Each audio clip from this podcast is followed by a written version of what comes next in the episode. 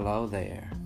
Welcome to the 16th episode of the Clarity for the Real podcast, where we discuss diverse topics, mostly from a Christian perspective, but we blend other philosophical quotes and solutions to better your life experiences. In episode 16, we're going to talk about what are five ways in order to combat narcissistic abuse. This is the last episode of the Surviving Abuse series. Scripture will come from 2 Timothy chapter number 3, 1 through 7. Reading from the ESV version of the Bible. The Bible says, But understand this, that in the last days there will come times of difficulty, for people will be lovers of self lovers of money, proud, arrogant, abusive, disobedient to their parents, ungrateful, unholy, heartless, unappeasable, slanderous, without self control, brutal, not loving good, treacherous, reckless, swollen with conceit, lovers of pleasure rather than lovers of God, having the appearance of godliness but denying its power. Avoid such people, for among them are those who creep into households and capture weak women burdened with sins and led astray by various passions, always learning and never able to arrive at the knowledge of the truth. And so here we are again talking about narcissistic abuse. And what a great, you know, scripture um, that talks about those traits of narcissism. Uh, and that's kind of one of the reasons why I wanted to read, you know, that scripture was so that um, it, the Bible in that particular instance, Timothy does a good, uh, Paul does a good job to the letter in Timothy, um, actually outlining, you know, some things to look for in the last days. Um, and so it talks about men to be lovers of them, their own selves. And so um, that is one of the things that I wanted to point out, you know, with this scripture. So, now what are some five ways of dealing with narcissistic abuse? All right, five ways of dealing with narcissistic abuse. So, way number one, see them for who they really are.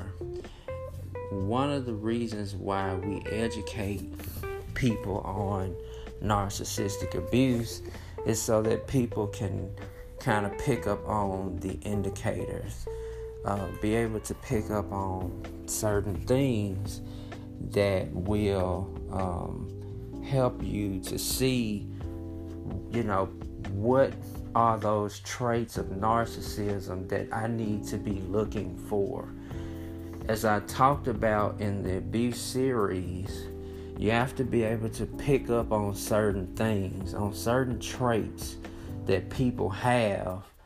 You know, when you pick up on it, um, you automatically know, okay, I can avoid this person based upon what they've shown me. And so be educated. That's the most important thing.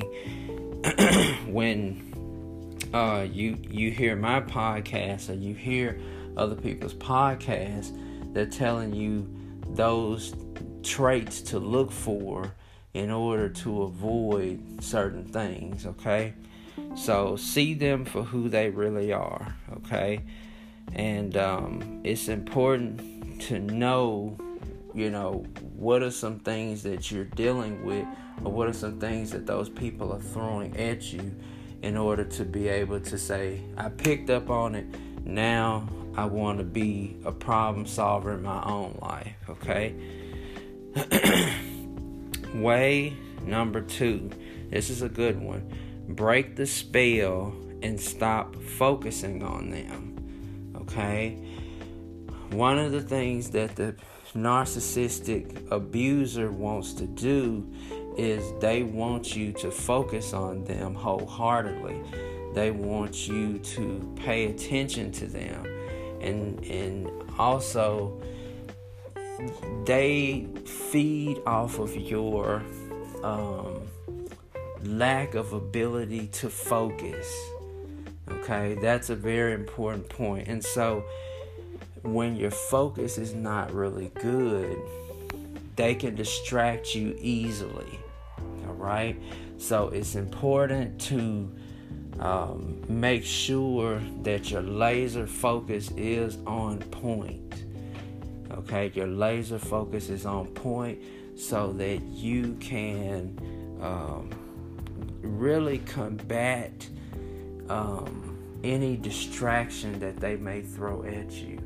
Okay, so again, make sure that your focus is always on point. Okay, so you you can't allow them inside of your head. You know, okay, it, that's almost like how when in basketball when we talk about um, you know players that like to get inside of your head and make you do things that you know you're not uh, or make you uh, throw you off of your game okay? So make sure that you squash any focus on them and focus on your goals all right Okay, way number three. Okay, this is combating narcissistic abuse. Is to speak up for yourself. All right. Any type of abuse, you always want to speak up for yourself. Never let people um, dictate who you are as an individual. Okay, always so show strength and speak up for yourself. And that takes your power back from them and grows it to a whole nother level. All right. So, anytime you speak up for yourself, you're basically telling yourself that you have a voice. You have a voice. Okay. And you're not going to be snuffed out by somebody else who wants to overtake your identity and try to put them, you know, your identity in the midst of their identity, okay? You have a voice, okay? So, men or women, whoever's, you know, a victim of this narcissistic abuse, make sure that you grow your voice, okay? Grow um, in speaking up for yourself, all right? Number four, I've talked about this before, but I want to re emphasize this on this episode, is to set clear boundaries. Boundaries are paramount when it comes to having healthy relationships.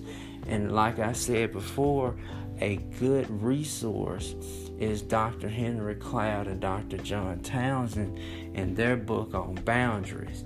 And obviously, they have different ones like boundaries uh, boundaries with uh, teens, boundaries with dating, boundaries with marriage. But they teach you how boundaries really help with keeping good into your life and getting bad out of your life or keeping the bad out. And so when you deal with abusers, your lack of boundaries is what's letting them in. Okay? So it's important that you have a better sense of boundaries in order to keep people out of your life that don't need to be there. All right? And the last one. Remember that you're not at fault. Okay?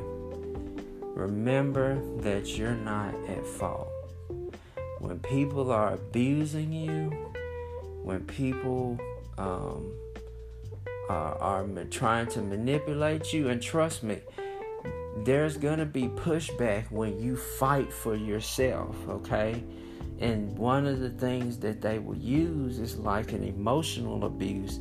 They will try to down you and tell you that something you're doing is wrong.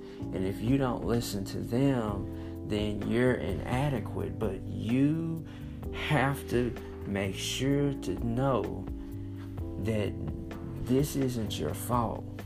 Okay? This is not your fault. Right? And that's one of the ways that the narcissistic abuser will sabotage your um, basically your personality by trying to put all of this um, you know all of these things on you and try to make you responsible for it okay? So it's important that you know the truth instead of the lies that they try to throw at you and try to make you believe that you're at fault for all of the things in, in of what they're doing to you like they're gaslighting you okay well thanks for listening uh, for the to this episode um, next next time that I come on we're to start to talk about social injustice. Okay? So, social injustice, and that and this will be a good series because you know we're just getting over the um, George Floyd. Well, it's still going on, but this would be a great episode. I mean, I mean, uh, episode series to kind of see what does the Bible have to say about social justice? And it was God, is God really for justice? And we'll talk about that. Um, and so this would be, you know, like I said, a really good segue, you know, for a lot of us as we um, deal with, you know, the ongoing protest and all of those things. So, well, thanks for, for listening. Uh, this has been a great episode of Clarity for the Real. Take care.